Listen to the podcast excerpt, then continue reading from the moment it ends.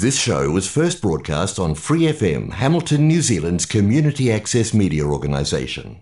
For more information on our lineup of shows and the role we play in the media, visit freefm.org.nz.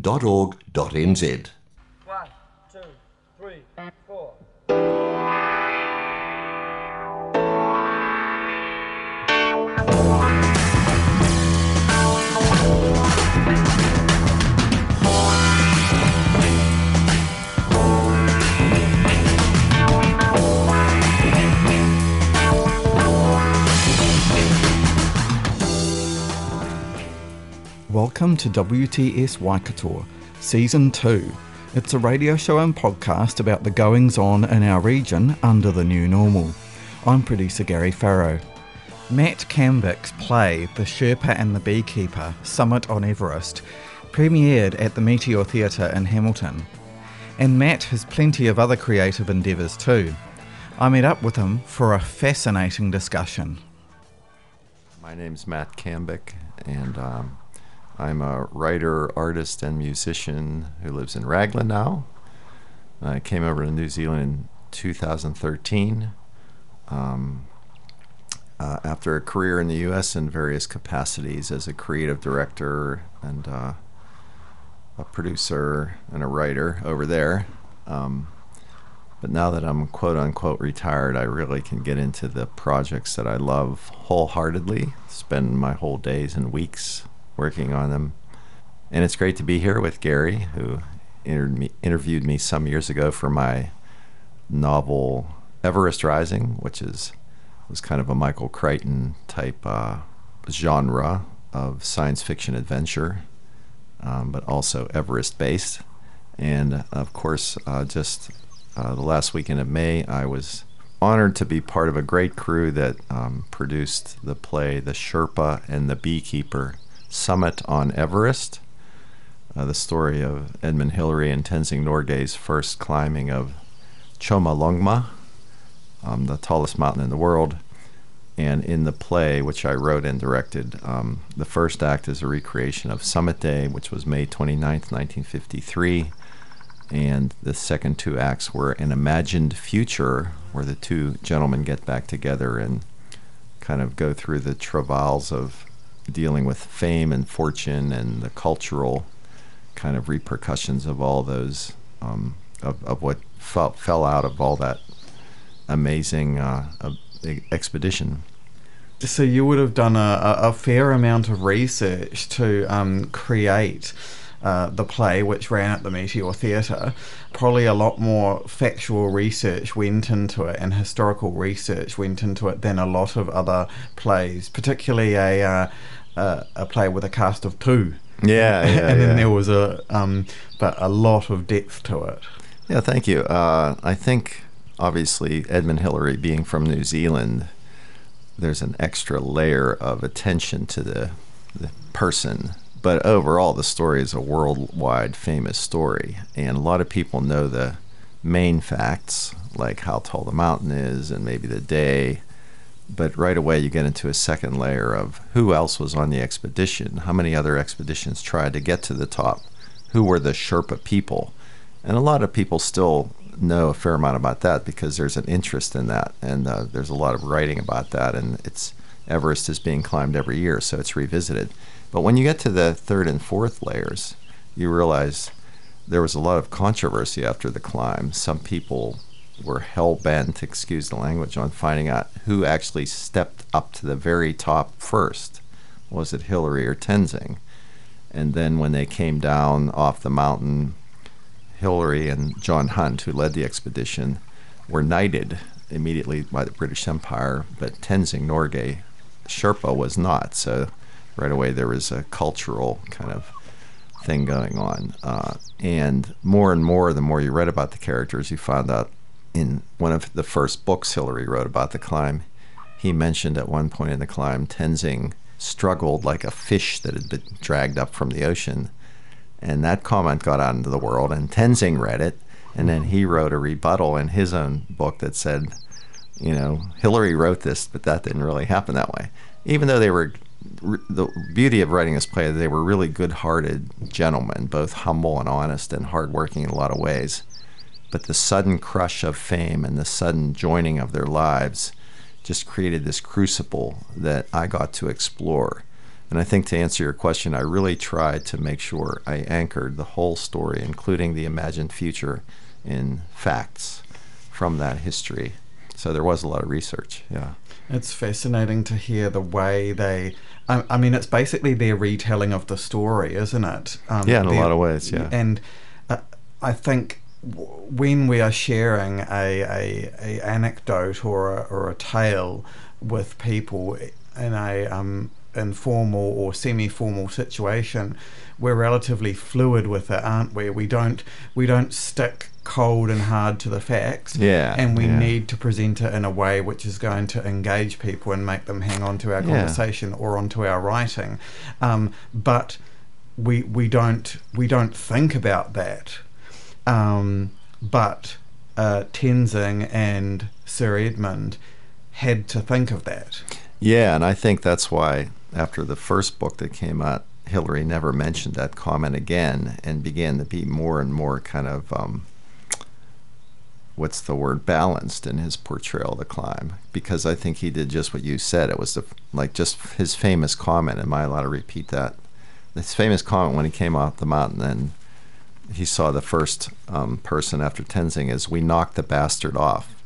And of course, that coarse language was carried out into the world as this comment where John Hunt, the expedition member, even said, I, I was hoping Hillary would say something more magnanimous and, you know, kind of long standing, iconic that, you know, the world and people learning about the climb would treasure in the future. But, you know, he was just being honest, and that was the beauty of it in, in some ways.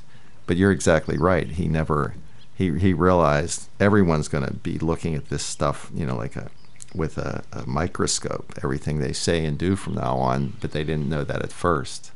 So down the road, comments that they made early stayed in the in the consciousness and even grew in some ways to to for better or worse. Yeah.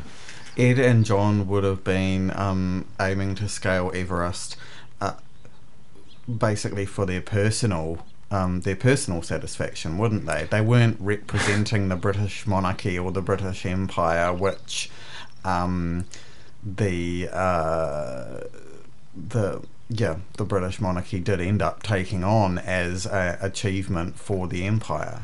Well, the beauty of your question, Gary, is that's again in a whole area that was this gray blob in the middle. Like the British were funding this climb. They wanted to make sure they got in ahead of the Swiss who were coming back the next year. There was this kind of competition, and whether, yeah, it, maybe it wasn't quite as um, imbued in the royalty and the, and the governments then, but it was there already. So, in answer to your question, John Hunt, who led the expedition, they got him involved because I think it was Shipton. You may have heard uh, Bill. What's I forget his first name. Shipton's name.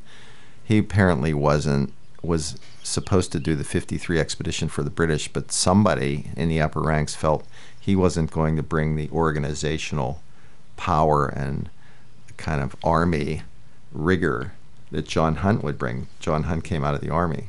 So there was a drive and a need to get Everest for Britain. You know, Hillary and Tenzing may not have certainly didn't think about that as much, mm. but they were in the in the team. And again, the play tries to explore that and speak widely about you know who drove it and what were their reasons. But one of the quotes that I read out of, that's read during the play that Tenzing reads out of the book is that the ambassador, the New Zealand ambassador to India, I believe, or maybe Britain, and another high ranking official doctored the account of the play to say that both gentlemen got to the top first to diffuse anti colonial feelings in India and Nepal. So even then, you know, the politics, political cogwheels were churning to use this event for a political cause. So I've, I've kind of waxed wide on your original question, but um, take it take it from there. Yeah. Yeah, that's really interesting. How Sir Ed and Tenzing, um, they they'd just been through this massive, harrowing experience where they would have been through different levels of um, dysphoria, like Yeah. cli- climbing Yeah. the tallest mountain in Yeah, the world. danger, risk, death, instant death, right at your shoulder the whole time. Yeah, and then suddenly you have to put all these um, these words and these tales together.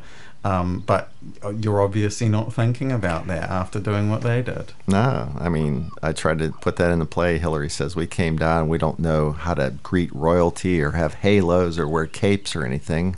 We're just these two guys, and all of a sudden, you know, we're being feted by on the royal palace with tens of thousands of people screaming, you know, in India, and then over to Britain, and then medals and accolades.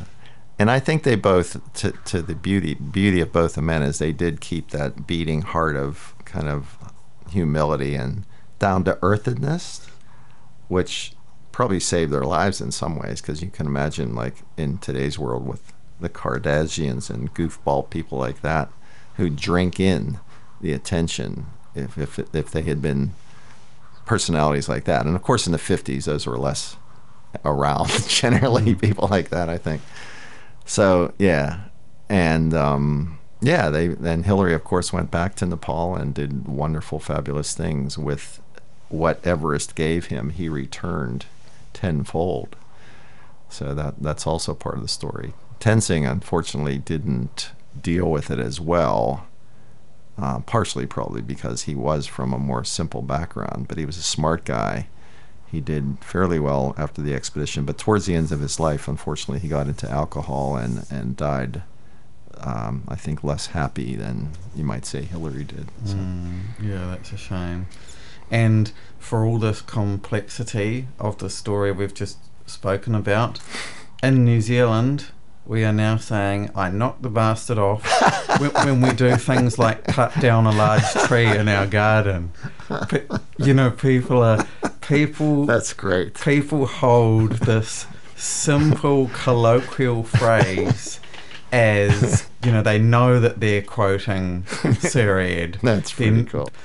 The play is um, the Sherpa and the Beekeeper. You're gonna be able to run it again, I guess, and and possibly different locales. Yeah, the team is meeting next month to, to get back together now that we've exhaled a bit and talk about touring and touring opportunities.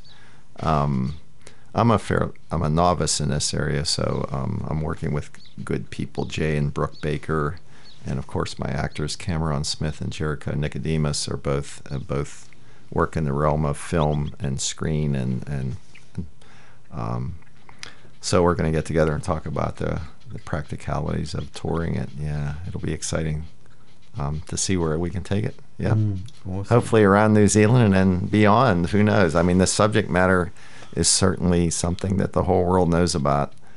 Uh, yeah, it would be wonderful to, to see that happen. Now, as you mentioned, the um, when we met a few years ago in 2016, we spoke about your um, your science fiction, Michael Crichton um, leaning book, Everest Rising. Um, what is interesting about that is that it's it's about Everest again. You obviously have a a personal fascination with Everest, don't you? Well, first of all, I'd say bazillions of people have fascinations with Everest. Um, obviously, when I had an idea for a science fiction type story involving Everest, I researched it more, and it's the highest mountain in the world, and it fit the um, the plot of this story I wanted to do. So I think my interest is more in mountaineering and um, the world than the world is a pretty big one, I guess, but. Uh, than Everest. But obviously, Everest, there's so many interesting stories about it, and, and the drive for people still to try to get there as a bucket list item, and all the junk that's you know been thrown around up there and left there by climbers. Not so much in recent times when they're trying to take care of cleaning it up. So I'm not disqualifying your comment that I have a keen interest in Everest because I certainly do, and I have two major projects involving it. Um, but Everest kind of fell into place in the first book as a key plot point that worked. And the second one, yeah, was just the overall story of Tenzing and Hillary up there. But I think Everest is fascinating. I, you know, most people in the world, if you say Everest, uh, it's one of those words that most people will know what it is right away. You know, it's way up there. And same with Hillary and Tenzing as characters. I was trying to match them up to famous people. Once you get after people, you know, involved in religion, you know, you start thinking about dictators. Then if you go next down the line, who do you think about like famous celebrities? But worldwide, Edmund Hillary and Tenzing Norgay would be, you know, way up there. Tell us about about um, Everest Rising and and what uh, what that story was about. Sure. So uh, Everest Rising is a story about some weird geological phenomena starting to happen below Mount Everest, and uh, various worldwide authorities, scientific authorities, realize they better get a team over there to try to figure out what it is because it's it's rising. Um, there's other underground um, manifestations going on, and as it turns out, I guess I can real, reveal the plot at this point. Uh, maybe it'll help it drive it to the New York Times bestseller list. Mm-hmm. The Earth is expecting; it's expecting a baby planet. Um, so the fertility in the Nepalese area of Everest is going crazy. Uh, plants are growing that normally don't grow there. The Earth is getting spongy. Animals are proliferating at a wild rate. Snow leopards are moving in herds. So the team um, of scientists goes over and they're housed at the Everest Vista Hotel. And there is actually a hotel over in that region where you can, it's called the Everest View Hotel, where you can stay the night and look out your window at Mount Everest, which is pretty incredible. So I kind of based my um, story out of that hotel and made it like Jurassic Park, you know, where the buildings are.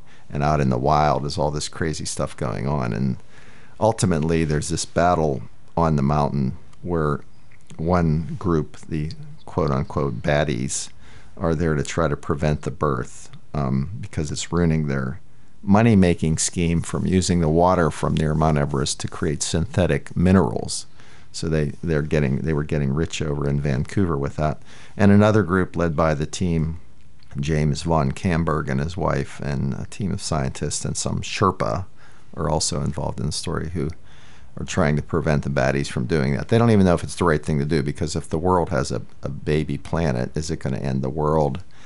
Uh, but is it is it's doing it because the Earth has been so screwed up by pollution and human-made activities. So I have that controversy going on, and uh, of course I can't tell them the amazing ending, Gary, because then they won't rush out and buy it on Amazon or popular bookstores in Raglan uh, also sell it still. No, it's, it's it was a great thing. It didn't do great business, but it got me out of the gate. It was published by a hybrid publisher in California, and uh, you know you do these things in steps. You do creative projects, and then they slide into the back, and you do your next one, and it, it nudges a little little forward, and. Mm.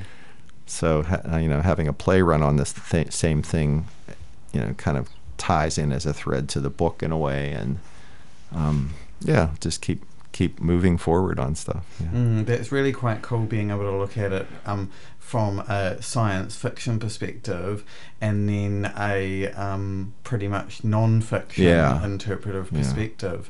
Yeah. Um, uh, it shows how amazing the story of Everest is and the spirituality of Everest and the the metaphys- metaphysicality of the idea of the largest mountain in the world. Yeah, the um, the Tibetan name for Everest, Chomolungma, means goddess mother of the universe, or variants of that. I've heard variants of that also. So I've, I use that both in my Everest Rising novel and in the play.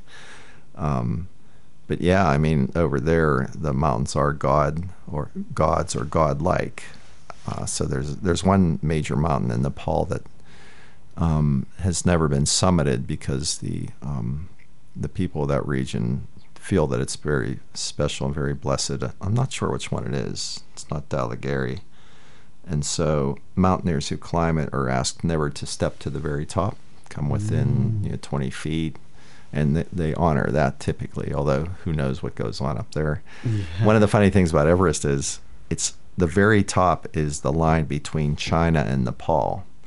So I, again, in the play, we show Tenzing on one side of the peak and Hillary on the other, and Hillary runs his finger through the snow and says, "I'm in Nepal. You're in Tibet."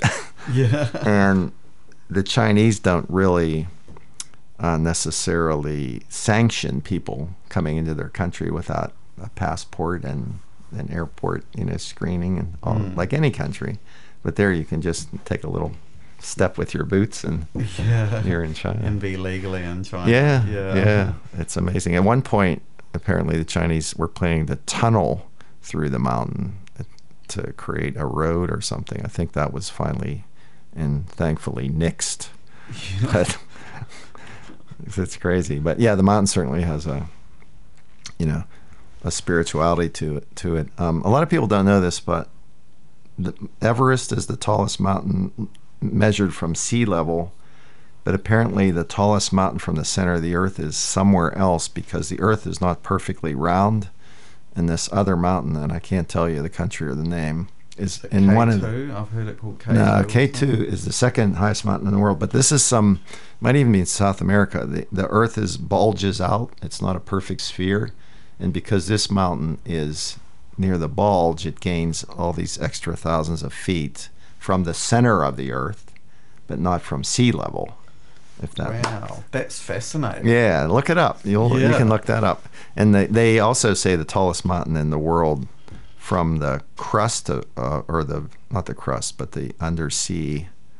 I don't know what what would that be called? Not the crust, right? Is that the crust? Seafloor. Seafloor is a mountain in Hawaii, I think. That one of the volcanoes. It comes up as a sheer form off the flat bottom, and it's. And of course, Mars has a mountain higher than all of these. Yeah. Yeah, it's good stuff. It's good stuff. It mixing up the the real world and the geophysical aspects of the world with human nature and the metaphysical. What could be better? Mm. You know, it's just such a rich brew. Mm, It's it's, li- it's our life. Yeah. Um, what um, are you working on? Some other creative projects at um, living out at Raglan? Yeah, yeah. Um, a couple different things going on. One of them is I gave Gary a copy of this graphic novel called The Last Voyage of the SS Panglossian. And it's a story about a um, an attempted uh, journey to the very wall of the known universe. And I originally wanted to do it as a short film, so I thought I'd do the graphic novel as like a storyboard in case I wanted to do a short film of it. So this is still uh, one of the possibilities I'm queuing up. Um, another one, since I just did the play and I learned more about plays, is a story about the Hadron Collider, um, which recently, I don't know how many years ago now, they discovered a new particle called the Higgs boson particle. And for all you uh, physicists and um, metaphysical theorists out there, you probably know this story, but uh, they figure the Higgs boson should exist because if it didn't, the universe might not exist. There's stuff like, Yeah. you know, quotes like that going around. yeah. But So- this, So the Hadron Collider is a loop which fires particles around at impossible speeds and basically clashes them together. isn't it? yeah, yeah, and it's 17 kilometers in a circle apparently. I think that's the size, that's the diameter, and it's in France. And get this, they were building one in Texas, and then it got defunded during the Reagan or Clinton era, and so there's this half-built collider tunnel under Texas, huge. I think it was even bigger. But yeah, so this this thing's incredible. I mean, they have electromagnets that start to drive these particles. So I'm trying to write a play that would bring some clarity to what the layman understands about this stuff because I love it, but I don't understand it. Like I'm picturing these guys dumping little, you know, vials of particles in at one end. and then a fan kicking on, you know, or something, and pushing them around, and hoping they'll hit. But of course, it's it's nothing like that at all. But it's just, you know, I was picturing, you know, in the play, picture this in the theater. You just have some of the curve in the front of, you know, the collider coming out of both ends of the theater, like the rest is just continuing on out into Hamilton streets Yeah. and then you have the guys you, you kind of represent the real scientists who brought it to you know to bear to the creation of both the collider and then uh, finding the Higgs boson particle. You can recreate that almost like the Hillary and Tenzing thing.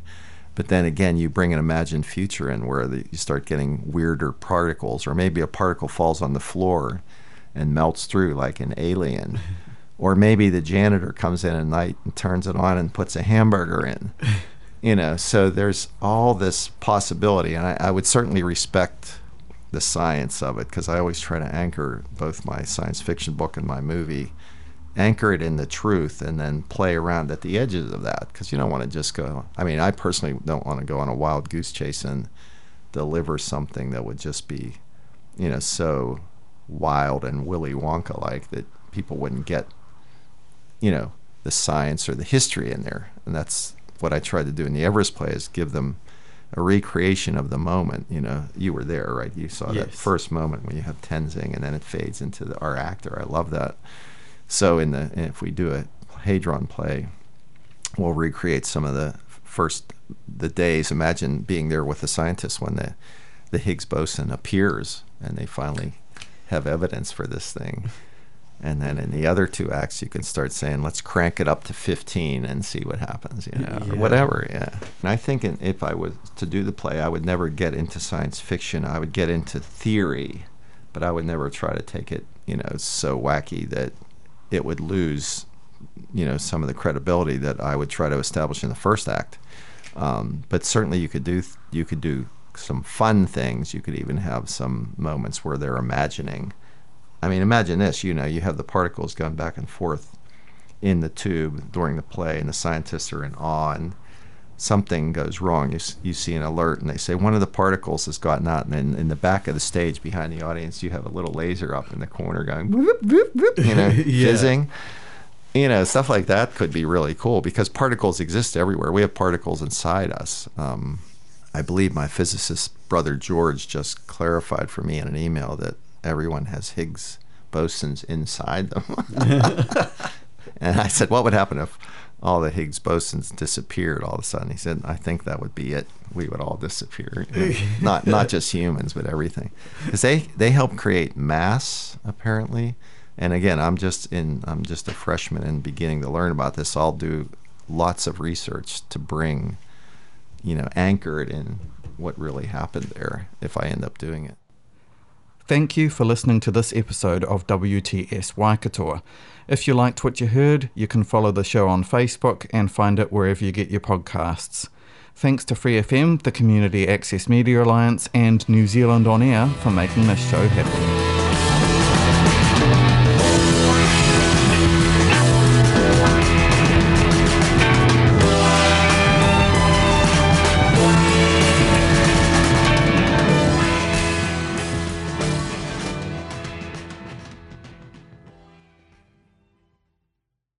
Thanks for listening to this Free FM podcast. If you want to hear more content like this, you can support Free FM via Patreon. Head to patreon.com slash freefm89 to find out more.